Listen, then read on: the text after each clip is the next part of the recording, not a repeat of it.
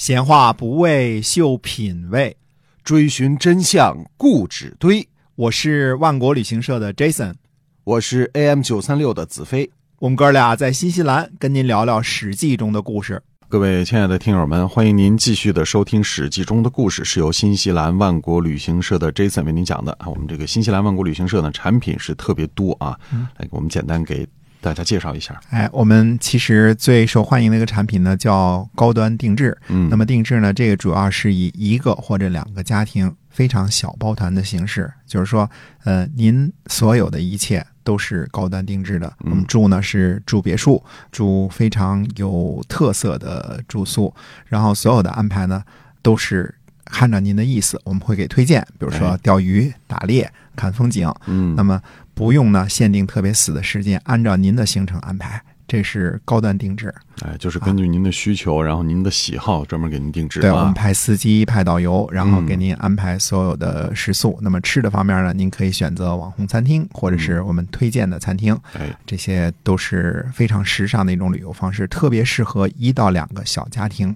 当然，因为定制的缘故，而且团小的缘故，价钱呢也是贵很多。啊，这个大家心里也有准备，嗯但是高端定制是去年发展最好的一个项目。嗯嗯我们接着还是继续欣赏苏秦的《睡齐闵王》这篇文章。好啊这篇文章比较长啊，我们要嗯分两段儿。今天再分享呢下边这一段儿。哎，是的，嗯贤明的国君呢，观察世界，真的想要以王霸作为志向的话呢，攻占不会放在首要的位置，战争会毁坏国家，消耗都县的财富。靠战争能让诸侯听从的事情呢，非常的少见。战争会造成怎样的伤害呢？是听说战争会把自己的私有财产拿出来供应军需市场，把饮食拿出来送给死士，命令把车辕砍了当柴火烧，把牛杀了慰劳将士。这些呢，都是让军队疲惫的做法。普通人呢，祷告国君降神驱邪，小县设置土地庙，有市场的诚意呢，都会停止交易而侍奉国王。这是让国家空虚的做法。战争结束之后呢，埋葬死者、照顾伤者，虽然有军功，但是使用了很多军费，到处都在哭泣，国军会很伤心。死者的家属呢，破费安葬死者；受伤的人呢，要花钱买药；没有受伤的人呢，呃，赶紧吃喝庆祝。嗯，这和死伤人家的花费呢也差不多。所以一仗打下来，种十年的地也偿还不清。军队出征，矛戟折损，弓弦用尽了，弓弩伤了，战车呢也损坏了，战马疲倦了，箭矢也损失了一大半儿。这些甲兵器用都是国家拿出来的，士大夫收藏的，劈柴养马的人省下来的，也是种十年的地都难以恢复的。如果这样的战争能进行两次，那么让诸侯听从的可能性就更小了。工程的费用、百姓制作盾牌的费用、冲锋战车的费用、防守战车的费用，全家编入战阵，住在洞穴之中，士卒忙于修筑工事，将军衣不卸甲，能够按期攻克城池的也不多。上边教授打仗的技巧都疲惫了，士卒伤于兵器，能连续攻克城池，还能战胜敌军的少之又少。所以，打仗攻伐并不是最首要的。为什么这么说呢？昔日智伯攻范氏和中行氏，杀其军，灭其国，又从西边围困晋阳，吞并了两个国家，而让赵国的国君呢担心。这可以说是用兵最强盛的时刻了。然而，智伯身死国灭，为天下笑，怎么会是这样呢？这都是首先挑起战争的忧患，对呃，消灭了两个国家的后患呐。嗯，往西呢，中山国起兵应战赵国和燕国，南边在长子打仗打败了赵国，北边在中人打仗打败了燕国，杀了燕将。这个中山国啊，只是个千胜之国，应战两个万胜之国，而且都打赢了，这是用兵的最上品了。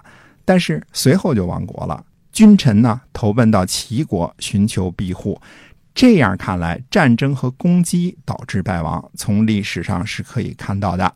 如今判断是否善于用兵呢？有两个标准，一个是连战连胜，一个是守城不被攻取。大家都说他善战，一个国家啊，依仗善于用兵，则不是国家的利益所在。臣听说打仗大胜的一方士卒死伤，兵力变得薄弱，守城不被攻破。士兵也很疲惫，城郭也遭到了破坏，士大夫死了，百姓疲惫了，城国遭到破坏，这都不是国君乐意见到的。如今呢，再说箭靶子的这个红心儿，他也没得罪谁，可是谁都想拉弓射中他，射中的人们呢，都为他叫好；射不中的呢，都感到羞愧。无论老少贵贱，都想射中他。为什么呢？因为他向人们展示啊。这个红心难以射中，现在呢连战连胜，坚守城池不可破的国家，只不过向人们展示难以攻克，并且呢还害了人。这样一来，天下人必定都仇视他，使士兵疲惫，国家铺路，并与天下人结怨。贤明君主不会这样做，经常用兵，随强必弱。明察的官员不会这样做。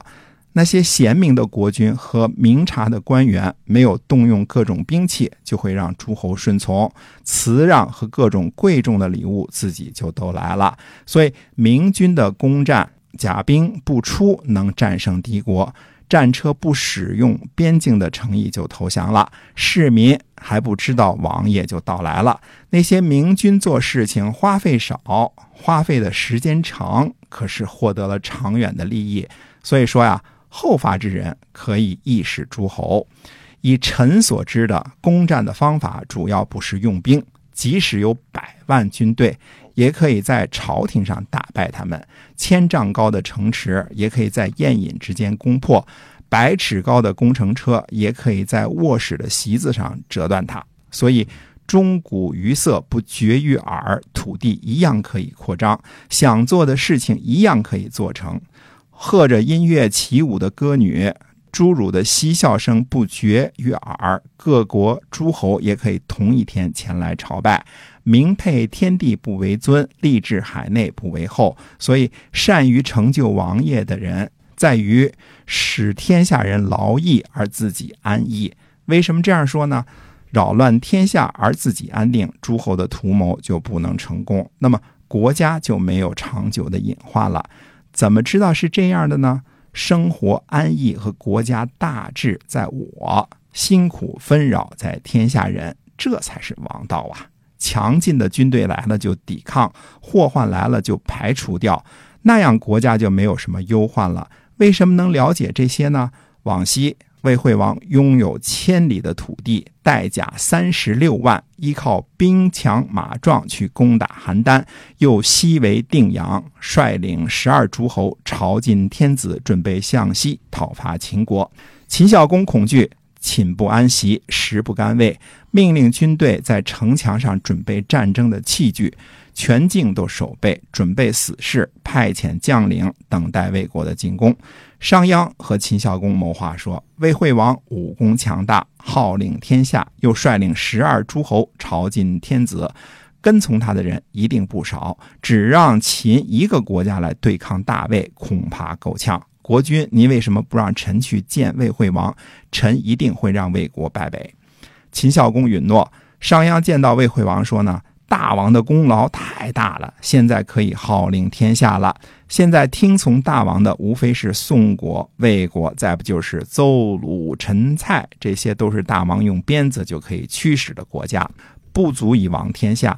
大王呢，不如北边攻打燕国，东边讨伐齐国、赵国，必定听从；西边和秦国友好，南边征伐楚国，那样韩国一定会屈服。大王有讨伐齐楚的雄心，号令天下的志向，那样王业就成型了。大王不如先穿上王的衣服，然后图谋齐楚。魏惠王听了商鞅的话，很高兴，所以就大造宫殿，裁剪红色的龙袍，树立天子的龙旗，准备了帝王的宫殿。天子使用的朱雀七星旗帜，这些都是位居天子的人才能使用的。魏惠王呢，全都用上了。这种情况下，齐国和楚国大怒，各国诸侯呢都投奔齐国而去。齐国率兵讨伐魏国，杀了魏国的太子，覆灭了魏国的十万大军。魏惠王害怕，光着脚呢逃到魏国，命令停止进攻。后来又跑去齐国呢，请求讲和，然后天下诸侯才停止进进攻魏国。这个时候，秦孝公垂手获得了西河的土地。并且一点都不感激魏惠王的恩德，所以说呢，商鞅和秦孝公谋划的时候都没有走下席子，谈论在宴饮之间，计谋形成在朝堂之上。魏国的将领已经被齐国擒获，冲锋陷阵的战车还没有使用，西河的土地已经归入秦国的版图了。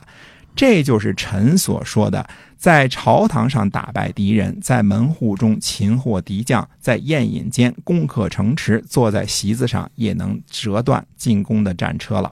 嗯，是因为这期比较长了，所以我们暂时不评讲，下期我们再仔细评讲啊，看看苏秦这一篇长文啊，到底是多么的有文采，说的都是一些什么事儿。那么这其中呢，又有什么样的计谋和什么样的算计？是的，下回再跟大家。接着说，是那么我们这个史记中的故事是由新西兰万国旅行社的这三为您讲的，希望您能够关注我们的。其实，在网上可以查询一下新西兰万国旅行社哈。我们在下期节目再会，再会。